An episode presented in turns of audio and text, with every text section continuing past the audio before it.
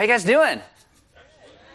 All right, that's a good thing to hear. I just have one announcement before we get started, and that is we're going to get to this thing today in the message that Haggai, one of these minor prophets, talks about, and he talks about considering your ways. And that is something that Element, as a staff and eldership, has been doing in the last few weeks now, considering our ways.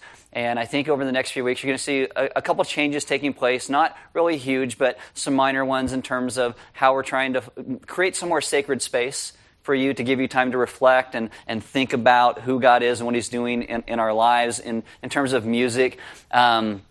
With some gospel communities, we're going to be restirring some things over the course of the summer. We'll talk to you about that a little bit later so you understand that better. But we're just trying to understand the places where many times we as a church, we're very open and honest with you about who we are and where we're going. And the times that we have places where we falter and don't always run the direction that we feel like maybe God is calling us, where we stumble and fall in doing that, we want to acknowledge it. And so we want you to know that we're going to be doing a little more leadership training with our lay leaders and things like that to really focus more now that COVID is ending on who God is, so that we walk forward with the gospel almost as not a replanting, but a refocusing of Element a bit as we go forward. So you'll see a couple little changes going on as we start to work towards that. Hopefully, it's not too weird and you're totally excited about it, or you're like, I didn't say anything different anyway. And then we'd be like, well, that was a lot of effort for nothing. But anyway,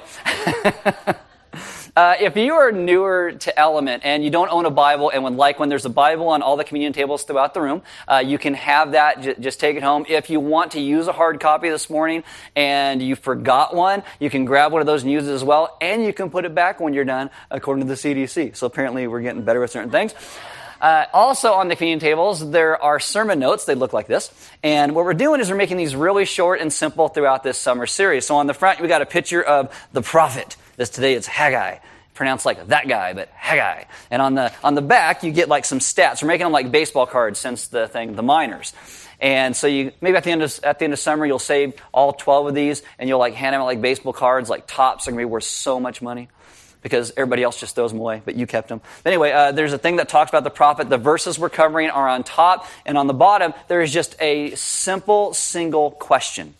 Because we want you guys to begin to gather with one another and talk and build some community, and this is a good way to just, in the middle of that, talking and community, go to tiny bit deeper, reflecting on what we talk about today. So that's why that question is there. If you have a smart device, you can download an app. It is called YouVersion. Once you download that, you click on More and then Events in YouVersion, and if you're in our local area, we will come up by GPS in your smart device. If you're not in our local area and you're watching, type in the zip code 93455. We will come up that way, and you will get sermon notes, which obviously is pretty short, verses, announcements, the question that's on there, really everything that goes with the message today. My name is Aaron. I'm one of the pastors at Element. Why don't you stand with me for the reading of God's Word? And this is Haggai, chapter 1, verses 5 through 7. And it says this, Now therefore, thus says the Lord of hosts, Consider your ways. You have sown much and harvested little. You eat, but you never have enough. You drink, but you never have your fill. You clothe yourself, but no one is warm. And he who earns wages does so to put them into a bag with holes. Thus says the Lord of hosts, Consider your ways. Let's pray.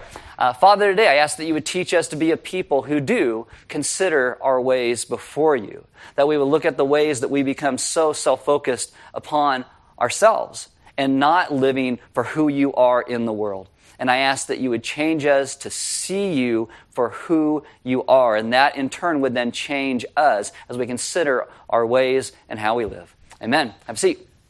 All right, so again, we are doing this series called The Minors. It's looking at the last 12 books of the Old Testament, the minor prophets. These are short one-week overviews, and minor doesn't mean they're JV. Minor just means their books are shorter compared to the major prophets. The books have a lot of great theology in them. A lot of that looks at the first coming of Christ. Some of them will even look at the second coming of Christ. But there's so many practical things that they start to talk through in them. And what you'll notice is that the things they talk through are things we are still going through today. I don't know, that means if we're just slow or as things change, they always seem to stay the same, but whatever. And you might hate today because we're going to get to the place today where we talk about money and our hearts and generosity. And when I say that, people automatically think in the back of their heads, oh, I came to church and they just want my money. See, as things change, They always stay the same. Now, we love money and stuff. We clutch it. We hoard it. We cling to it. We never think we have enough. We think everybody else has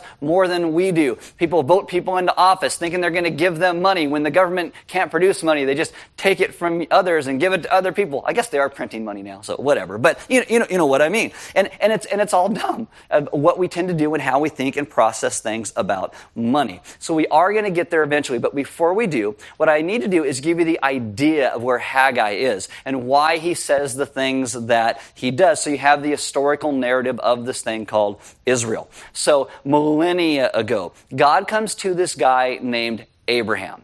Abraham is 65 years old, probably thinking, oh, time to retire. My life's going to wind down. And that's when God shows up and says, all right, buddy, let's go. Get your diaper and your walker. We're heading out of town. And so he says, I'm going to bless you. And I'm going to make you a blessing to the entire world. And that blessing, ultimately, we see now, comes about in the person of Jesus Christ. And so Abraham has a son named Isaac. Isaac has two kids named Jacob and Esau. And that blessing goes to this kid named Jacob, where God will come and he will change Jacob's name to Israel. Israel will then have 12 children, and those 12 children will eventually become the 12 tribes of Israel. Now, these people, it's about 72 at the time, at the end of the book of Genesis, and there's this famine in the land, so they go to stay in the land of Egypt. The book of Exodus starts 400 years later, and those 72 people have become a couple million people, but they now find themselves in slavery, and they cry out to God for freedom, and God comes and sets them free and leads them out of their slavery into freedom. And this is where we get the major idea of what salvation actually is. It is God coming and setting us free from our sin and leading us into places of freedom and life and hope again. And that's what God does for these people. And they finally get their own land, their own country. And it is called Israel, because they're very creative like that. So they get this place called Israel. And for hundreds of years in Israel, they are led by God himself through his prophets. But eventually, they start to look around and get a little bit bored. And they say, you know what? We want a king like all the other kids on the block have. And so they go to the prophet and they say, we want a king like this. All the kids in the cul-de-sac have their own king. We want a human king too. And so what God does is he gives them a guy named Saul. And Saul, what you see first, it's, oh, Saul is great, it's amazing, but eventually what Saul does is he sins grievously against God. And so God removes Saul and puts in a once shepherd boy named David. Seems great, but you know what David does? Sins grievously against God. Then David has a son who becomes king, a guy named Solomon, wisest man who ever lives. You know what he does?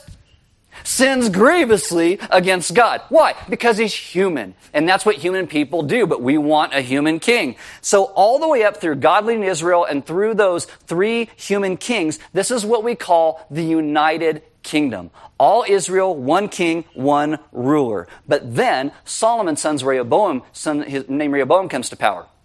When he comes to power, he starts to tax people excessively. He starts to force labor upon people. And at that point, the kingdom splits in 900 BC. Here's a map. So what you have in 900 BC is you have 10 northern tribes that we call Israel. That's all the green. And then you have just 2 southern tribes. That's the orange, almost as large as the green. And they split. That northern kingdom never had one godly king. And after a couple hundred years, 722 BC, the Assyrians come in as discipline from God, and they just haul all those people out of that northern kingdom into captivity. They conquer that entire region. And then, about 150 years after that, 587 BC, the Babylonians come in, and they will then conquer Judah and haul all those people off into captivity. Most of the minor prophets, they come and they speak during these times. And I don't want to give you a whole lot because I don't want to steal other people's thunder when they talk about theirs. But in 586 BC, the Babylonians, what they will do is destroy the temple in Jerusalem. All those rest of those Jews are deported. Now, the prophets of God, they have spoken about this. God's not surprised. The prophets aren't surprised. They know what's going to happen. But they also prophesied that after 70 years, Judah would then return to rebuild the temple. But you have to understand, that's not the people who are hauled off into captivity who are coming back. That's their kids,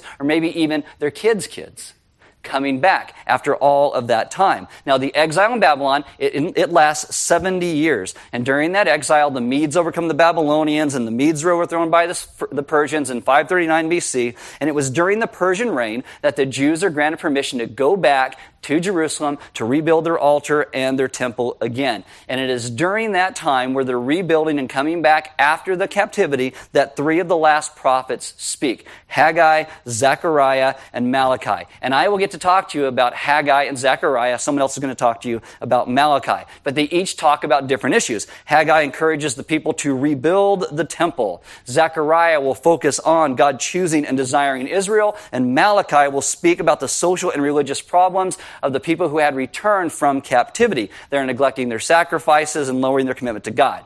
Now, because I'm only going to cover a few verses today, I'm going to give you an overview of the entire book, which means one day we might come back and do it again if I'm so inclined at some point. But I'm going to lay out for you what this is kind of about. The Jews return, and there's a lot of hope.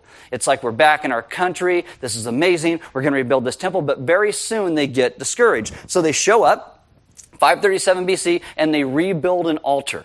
In 536, they clear the rubble from the Temple Mount. They lay the foundations for the temple, and then nothing. 16 years go by, and they don't do anything. Why? The same reason that many times we get discouraged as well. In Babylon, they kept hearing about the glory days of Israel, the temple, and how amazing it was and what our country was like, and they show up and everything is just in rubble. They have this dream of what it's supposed to be, and they show up and they see the reality. It's much like when Israel wanted a human king. Well, everybody else has got a human king. Wouldn't it be great if we had one? And they have this dream for what it's going to happen, and they get a human king, and what happens? Disaster. Reality. Dream versus reality. People, they get married, right? They got this dream. Oh, it's going to be so great, me and my fiance. It's going to be our own little Garden of Eden right in our house. It's going to be amazing. And then you get married. Reality. You're like, that person's crazy. And you're like, and I'm crazy too. Reality. Dreams versus reality. And that's what happened to them. They saw the reality of their lives. For 50 years at this point, they had lived in Babylon. They didn't have an altar or a temple. So why is that affecting the religious life now? They also had some really tough years economically, almost like a recession in the midst of this. And so that's kind of affecting their hearts as well. And the Jews did not receive their necessary leadership from their rulers. And so their excitement begins to fade because they didn't have a vision that was cast. So Haggai is someone who returned from Babylon to Jerusalem.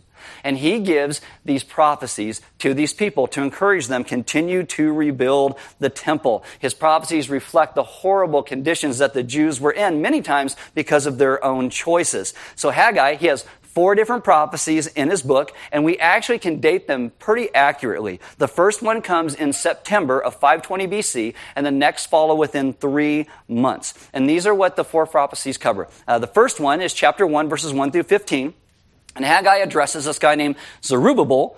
Don't name your kids that. Okay. Zerubbabel, he's the governor, and Joshua, who is the priest, and they had this responsibility for encouraging the people to do the work of God in the world, but they weren't actually doing that. And that's what we talk about just a little bit today. Chapter 2, verses 1 through 9, the enthusiasm fades because these people don't see their temple as being as grand as Solomon's temple was. So they get very discouraged. And what Haggai will tell them in this prophecy is, leave the past behind. Look towards what God is doing in the future and in your life now. Look to who he is. In chapter 2, verses 10 through 19, there's this half-heartedness that affects the builders of the temple. Like, God said he's going to bring better days, but I don't see the better days right now. Things are really hard. Does that mean God isn't really with us? And so Haggai has this great line in chapter 2, verses 12 through 14, and he will ask, does a priestly robe make people holy? Does a robe make you holy? No, if we're out of the house, it just makes you weird, is what it does. And then he says, but a corpse can communicate its uncleanness to you. And so what he says to these people is, perseverance is hard, and complaining is easy. Discouragement is easy, and it's also contagious. Oh, it's like something we could know, right? Chapter 2, verses 20 to 23, he announces the approaching day of judgment. So you have a Bible, open to Haggai chapter 1. It's on page 512 and 513 in an Element Bible. It might be easier just to download the app and find it because it's a very small book.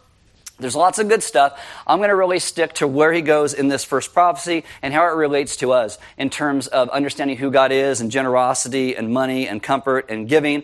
And if you have ever been to a church in your life that manipulates you about money or guilt you, please understand that is not what I am doing today. It is never my intent. God calls us to be a generous people because he is a generous God, and we respond in kind. And there's a lot of churches who use a lot of verses to manipulate people. Guys, I don't own a jet. Element has a very conservative budget. My wife and I own the house that we do because we bought it at the bottom of the market. It was a foreclosure. We spent 10 years working on it to make the house that it is today. As a matter of fact, someone about a week and a half ago sent me a text, and there's at the Women's Bible Study, someone owns a Rolls Royce. And they said, do you own, is that a Rolls Royce yours? And I'm like, do I look like a Rolls Royce kind of guy? Really? Have you met me? I got a pickup truck. It's got dents all over it, and it smells like my dog because she goes everywhere with me in the truck. That's how I roll, Royce. Anyway, so if you find it, it's 5:12, 5:13, or use the app if you can't find it. Haggai chapter 1, starting in verse 2.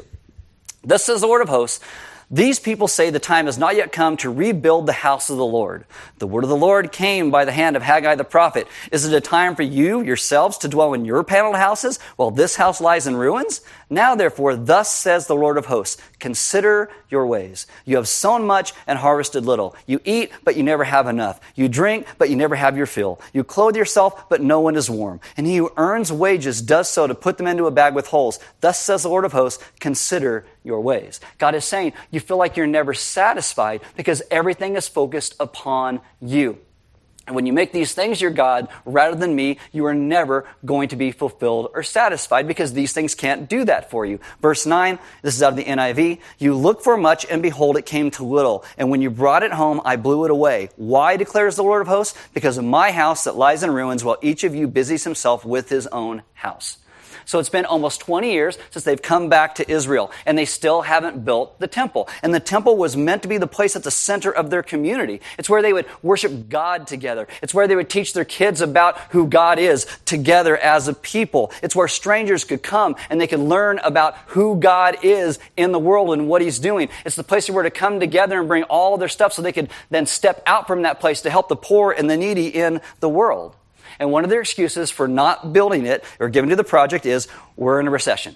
This is the ideas of, we have sown much and harvested little. It's an Old Testament way of saying, our stocks have tanked. Our money bags have holes in them. Have you seen my 401k? It's not doing well right now. Of course, right now I can't give to the temple. And God says, your excuse for not giving of, we're in a recession. He goes, I'm telling you, you're in a recession because you haven't been giving. And that's not giving to get. That's the idea of where we are focused. We're always going to feel like we never have enough when we focus on ourselves and our stuff. And God says you are more concerned building your own house, with all the paneling, than my house. My house, he says, lies in ruins. And it's a way of telling his people, you haven't really put me first. And you're never going to really understand what it means to live this life unless I am first in your life.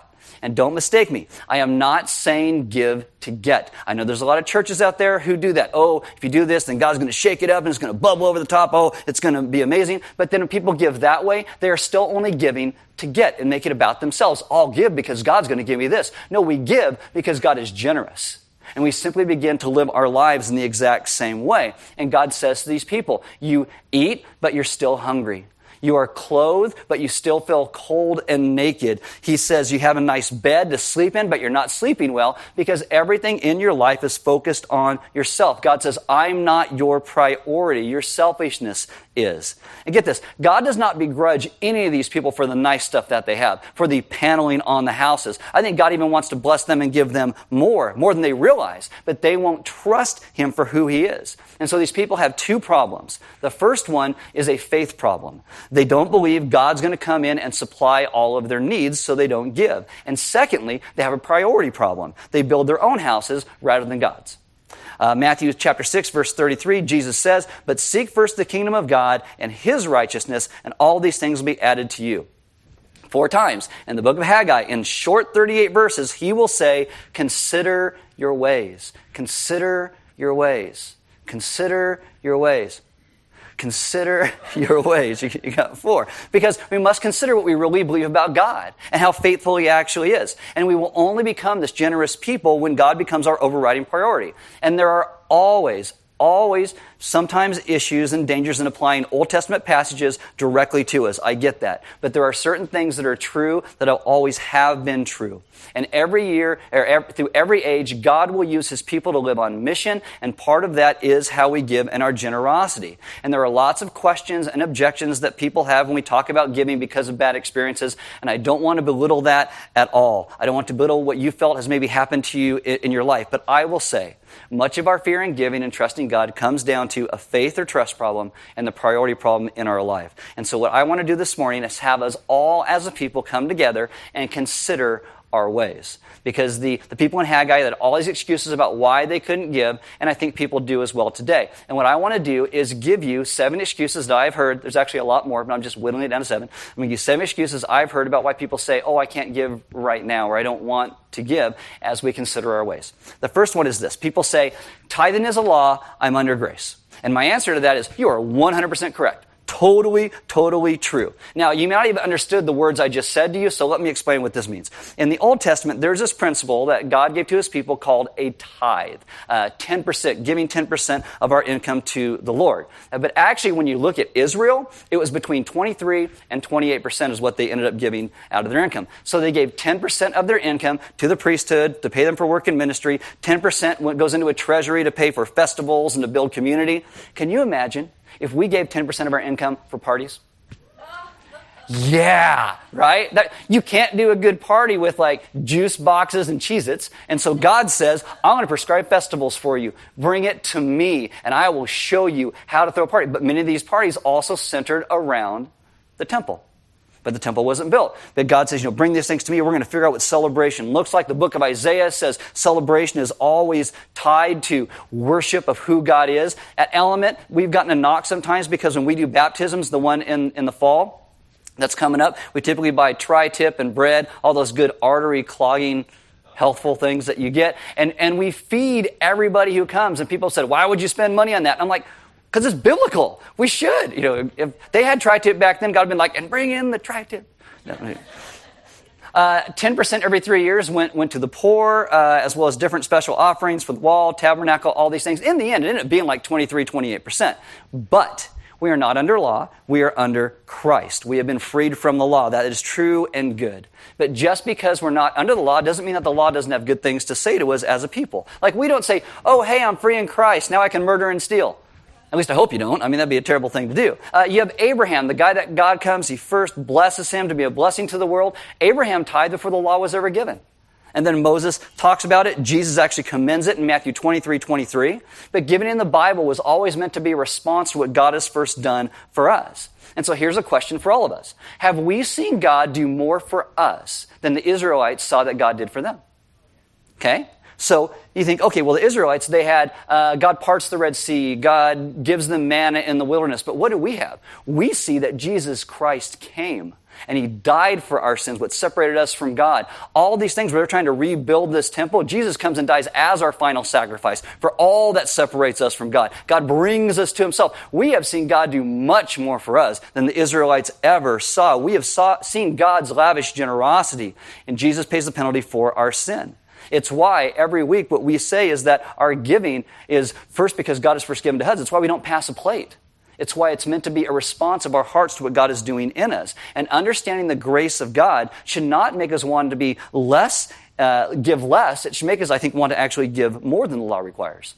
George Barna said this years ago. While many Christian churches teach the principle of tithing, giving 10% of one's income to the church, relatively few people follow the practice. And so they asked all these people these questions. 17% of people who attend any type of church in the world claim to tithe. When they check with household income, 6% actually did. Born-again Christians, yay, that's our team. 32% of born-again Christians said they tithe. When they check with household income, 12% actually did. So lots of Christians not only not giving, but then lying about it as well. Go team. All right, here we are. Now, in the Old Testament, you know what happened if you didn't give? Nothing. Nobody came to your house and stoned you or chopped your arms off or threw you in jail or anything like that. It's not a law like that. But there is consequences in our hearts when we don't give. We become very myopic about our own lives. We don't look and see what God is doing around us. It hardens us ultimately to God's generosity. And what I've noticed is when people come and want to have with me the tithing talk, it is never, I've never had anybody come up to me and say, Aaron, I hear about this tithing thing, and that's holding me back. God always wants, I want to give more, but that 10%, it's just holding me back. No one ever says that. It's all about, that's way too much. So it's usually the opposite. One thing is for sure, that when you look in the Bible, we are called to be a people who give God our first and our best. And what we typically do, as the people did in Haggai, is they give God their leftovers. And when we give everything in our lives to ourselves to make sure we feel the way we want to, when it comes time to giving to God our leftovers, there is usually not a lot left over. So don't use the word tithe. Many times I'd rather people didn't, but are we giving God our first and our best, or are we giving Him our leftovers? Which goes into the next question where people say, well, what if I can't afford to give? And it's interesting that God here says we can't be a people who can afford not to give. Again, not that we give to get, but when we only give to ourselves, we cease seeing who God is in our lives in His own generosity, because He calls us to be a generous people. Now, if you're someone who is living your life under the bar every month, like you're just living on credit cards and loans and you can't get above the line, since COVID's done, we are going to be doing a Financial Peace University sometime soon, and we'll get you into that to help you to walk through that and some ways to budget. But if you have an income, we are people who are called to give. See, Israel thought that God couldn't provide for their needs if they gave. And if you're budgeted down to the penny, no discretionary income, I would say start somewhere. Start somewhere. It doesn't have to be this tenth, but we start somewhere. Like, I wish I could parade my friend Patrick in front of all of you, but every time I do, he's like a deer in the headlights. He's like, what? Right? But actually, I told him this. I'm going to say this, and he goes, "No, tell him I'm a moose in the headlights," because he's a big guy. I'm like, "Okay." He's like a moose in the headlights. He just stands there. But so I put him on the talking element this week. If you want to watch his interview, that's what he's on this week. But he says every time he gives to God, he goes, "God is just so faithful." He goes, "I cannot believe it." He doesn't give to get at all, but he says the more that he gives, the more he sees how faithful God is in his life. And part of that is simply because he's learning to be generous. The next thing is this. Are you a when-then giver? Because a lot of people say, well, when this happens, then I'll give. When I get my house paid off, when I get my cars paid off, when I get my student loans paid off, when my kids' student loans paid off, when I get out of debt, then I'll give. But what happens as soon as you get out of debt there? You go buy another car. And it's like, I got to pay that debt off. J.D. Greer said this, "When never comes and then never ends."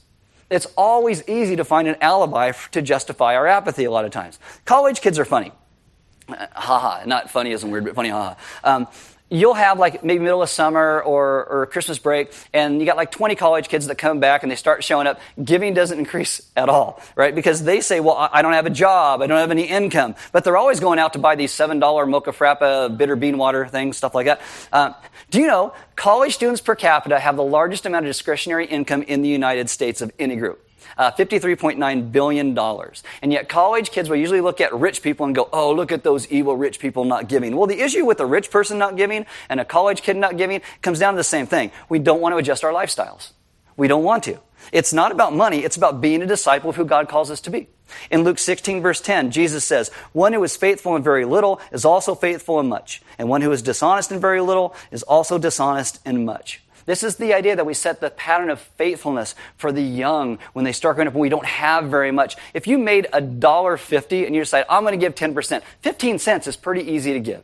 If you made $150,000, $15,000 is a lot harder to give. And a lot of people just say, well, if I made more money, I'd give more. Statistically speaking, that's not true. Statistically speaking, the more money you make, the less generous you become because you're giving away so much more. We're faithful when we have little. It makes us more faithful when we have much. It just becomes a lifestyle. Here's the fourth one. People say, well, I give them my time. Awesome. We need volunteers. We love that. It's amazing. But that's also not giving of all of who we are. I mean, try that reasoning with the IRS next time taxes come around. Okay. I know my tax rate is 28%, but I'm going to give 28% of my time being nice to people. You'd go to jail. Okay? I'm not trying to belittle the giving of your time, but we can't section off parts of our life from other parts of our lives. This is what the Israelites were doing when they returned in Haggai. See, ultimately, God wants all of us. He wants us to trust Him with every part of who we are. God is not sitting up in heaven going, ooh, I really want to do this building project. I hope people give me enough money to do that next project I got. No, God wants us. In 2 Corinthians chapter 8, verse 5, the Apostle Paul says, "They gave themselves first to the Lord and then to us."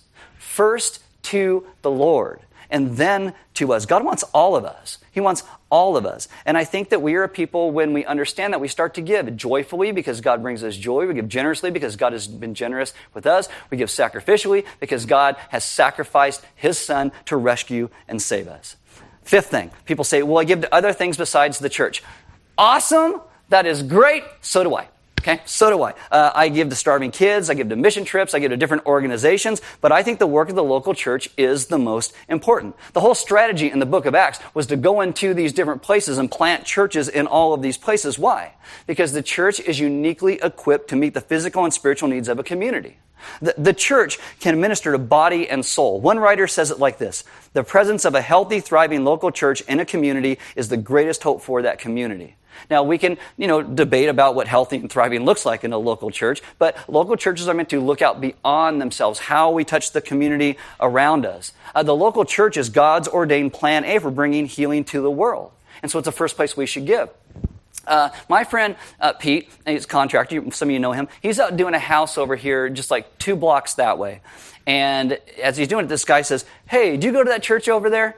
And he's like, "Uh-oh. Yeah? Like, is there music too loud on Sundays? What?" And the guy said, "No." He goes, "I don't go to church. I'm not religious. But what you guys are doing for that school, Delta, is amazing. Those kids' lives are being touched. You're making a difference in their parents' lives and the teachers' lives and the students' lives." And Pete's like, "Wow. What are we doing? We are living outside of ourselves, not looking inward, but giving beyond ourselves. And our neighbors who don't even love Jesus are beginning to notice." And you think that's an inroad to be able to talk about the gospel? Of course it is. Of course it is. And it's what we do. God's plan A is the local church. Now, I know a lot of you might have been in churches that, again, don't do a great job of spending their money. Like every year the pastor gets a new plane or a new Audi R8 or a Rolls Royce or whatever it is. But that doesn't mean you throw this whole concept out because you had a bad experience. You ever go to a restaurant and had horrible service or like bad food? Did you stop eating? No, you don't do that. People sometimes have a problem when churches talk about money. I get that. But we don't have a problem when, say, the American Cancer Society asks for money. Why? Because we know cancer is a killer and they need help. Well, if we really believe the gospel that sin is the ultimate killer and Jesus is the ultimate solution, well, don't we then want to give the place that speaks of the gospel to everybody? Here's my 6th one. I don't know where the money goes. Valid question. Okay, valid question. Element gives away tens of thousands of dollars every year. Last year we gave away $72,000 to local causes, church planters. We want to constantly be parading people past you so you see what we're giving. We could do a much better job of that. I understand. But what I'm telling you is I'd like Element to give even more, and I need your help with that. Okay. If you have questions about our budget, ask the staff, ask our board. We are more than open about what we do and where the money goes. And hopefully after talking to some people, you might be more apt to give than less. And number 7, this is my last one. Well, the church doesn't need my money. And I always think, what does a church look like that does need your money? Because it's, oh, Aaron's always wearing flannel and blue jeans. Well, I like dressing like this. I don't know how I dress. I don't know, whatever. Do I need to dress? I don't know. Well, you got a flat screen TV in the lobby when we walk in. That was donated by Paul Shaver. Oh, well, you got a flat screen TV over there in the room where the band hangs out during services, so you don't have to hear Aaron preach at him 3 times in a row. Well, I donated that one. Well, when we walk in, there's a flat screen right outside this door when we walk in. Well, we actually bought that for the youth group for the barn, and we stole it from them. So one day we got to give it back. But seriously, would you rather us have like one of those 200-pound CRT TVs on the wall that if it falls off is going to kill you or your kid? No. What I'm saying is we want to do what we do at Element many times for excellence. Michael, one of the guys that works on staff, and I were having this conversation about, do we change full-color sermon notes? Do we change and not pay how we do the backgrounds and different things as we change different series? And I was like, no, artistry is important. Our God is creator and creative. And I think that these things actually help people to connect and engage. So we do these things. And all there's around Element, there's some ministry projects, some building project. There's something going on because we are committed to finding ways for the gospel to always go forward. But let me ask you 2 questions at the end of this as we consider our ways. First off, does your giving show that God is a priority in your life, that His kingdom is a priority? And I ask that question not to shame or guilt you in any way. It's a way of how God talks to His people here. Consider your ways. Consider what's going on in you. And secondly, are you putting Him first? Does the things Haggai says apply to us? Do we panel our own houses while God's house lies in ruins? And let me be clear, as I said before, God does not begrudge His blessings in our lives. God does not begrudge giving us anything. He doesn't want us to feel guilty about it. He loves us. He loves to bless us. And when we understand that blessing, it's meant to turn us to a place where we actually worship who He is. And that means He wants us to trust Him no matter where we are. Even if you don't have gobs of cash laying around your house at home, we still find ways to give sacrificially, joyfully, generously, and faithfully. We trust him with our futures. I mean, I am not promising in your life that if you go home, there's going to be like a check in your mailbox for exactly what you gave. I know one person that happened to in my entire life, and they said it's never happened again. Just one time, I'm like, well, that's really weird anyway, because that's not how it works. But what they talked about was how the more they give, they see how faithful God is because it changes their own hearts in that. We give because God is first faithful. When we learn to be generous, we look beyond ourselves, and it starts to reduce our own materialism, and we become into places where we are content with what we have. If your goal in your life is happiness and peace and security, and you chase those things, you will never get those things. They will always fall short. But when our goal is to worship God first, when his glory becomes the goal in our lives, what happens is we do gain God's peace. We get this thing called joy, not happiness, which is fleeting, but a deep and abiding joy, and we are secure in his hands. That God takes us and puts us into very unsafe situations, but we are still secure in his hands. 1 Timothy 6:6 says this, "Godliness with contentment is great gain." Guys, God gives all these things as great blessings into our lives. We don't have to purchase them. We worship God and trust him for them. Now, if you are new today, what a day to visit. Hello.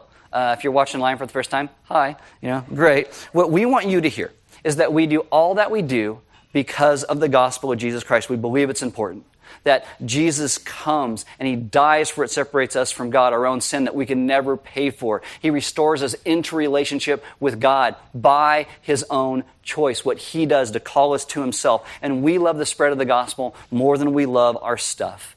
And so my question for you would be, have you ever experienced the gospel? Have you been changed by it? Have you ever heard the gospel? And if not, let us explain it to you. As far as Haggai goes, after he gives these prophecies, Zerubbabel and Joshua, they get on the stick. The people respond in 520 BC. They start the reconstruction of the temple. And 4 years later, 516 BC, exactly 70 years after the temple fell, the temple was rebuilt and dedicated, which is really kind of neat. But also, everything leads to pointing to the person of Jesus Christ. Because you have this temple. They were so excited to be able to start doing all their sacrifices again. But what happens when Jesus comes? The temple is no longer needed because Jesus is our final sacrifice. And then what happens with us? Well, we are told the Holy Spirit takes up residence in us and we now become the temple of the Holy Spirit. That Jesus becomes our prophet, priest, king, sacrifice. Jesus becomes all of these things for us. And that generosity of God is simply staggering, that he would rescue and save us and bring us to himself, all as a work of what he does. I'm going to invite the band to come up.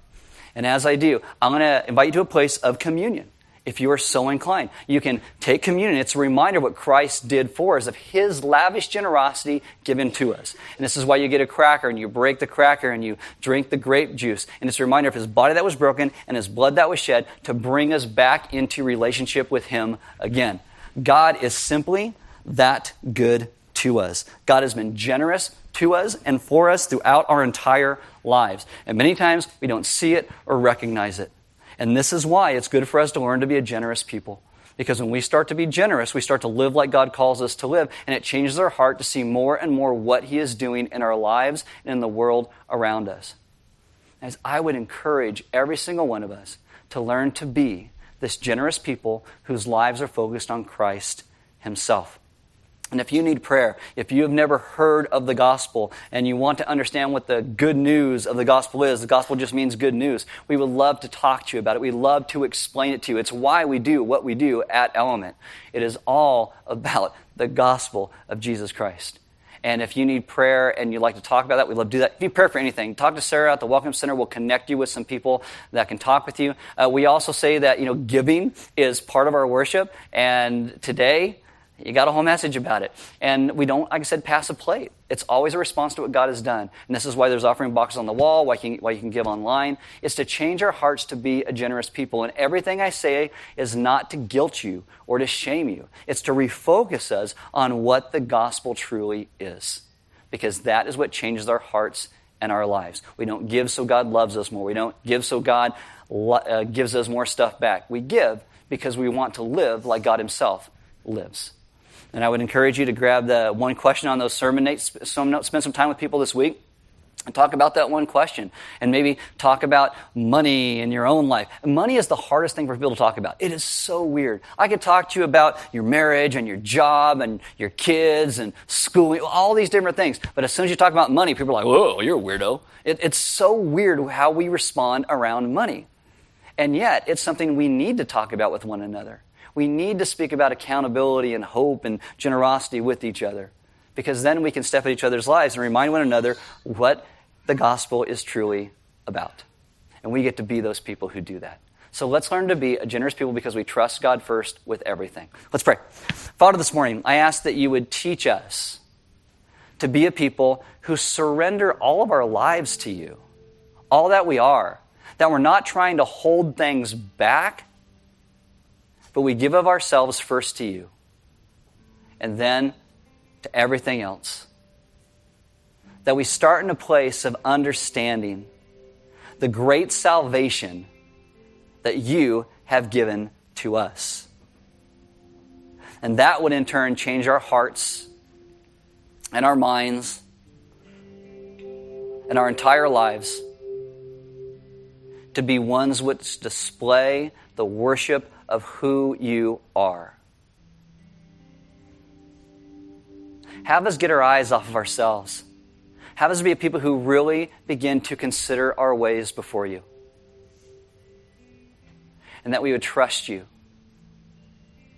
to step into the places you call us to. And that we would learn to be a generous people because you have been first so generous with us. We thank you for our salvation, for our renewed life. Teach us to go out as your hands and feet to this world around us so everyone would know the great God that has rescued and saved us, and we would speak of you in new and true ways wherever we go. Amen.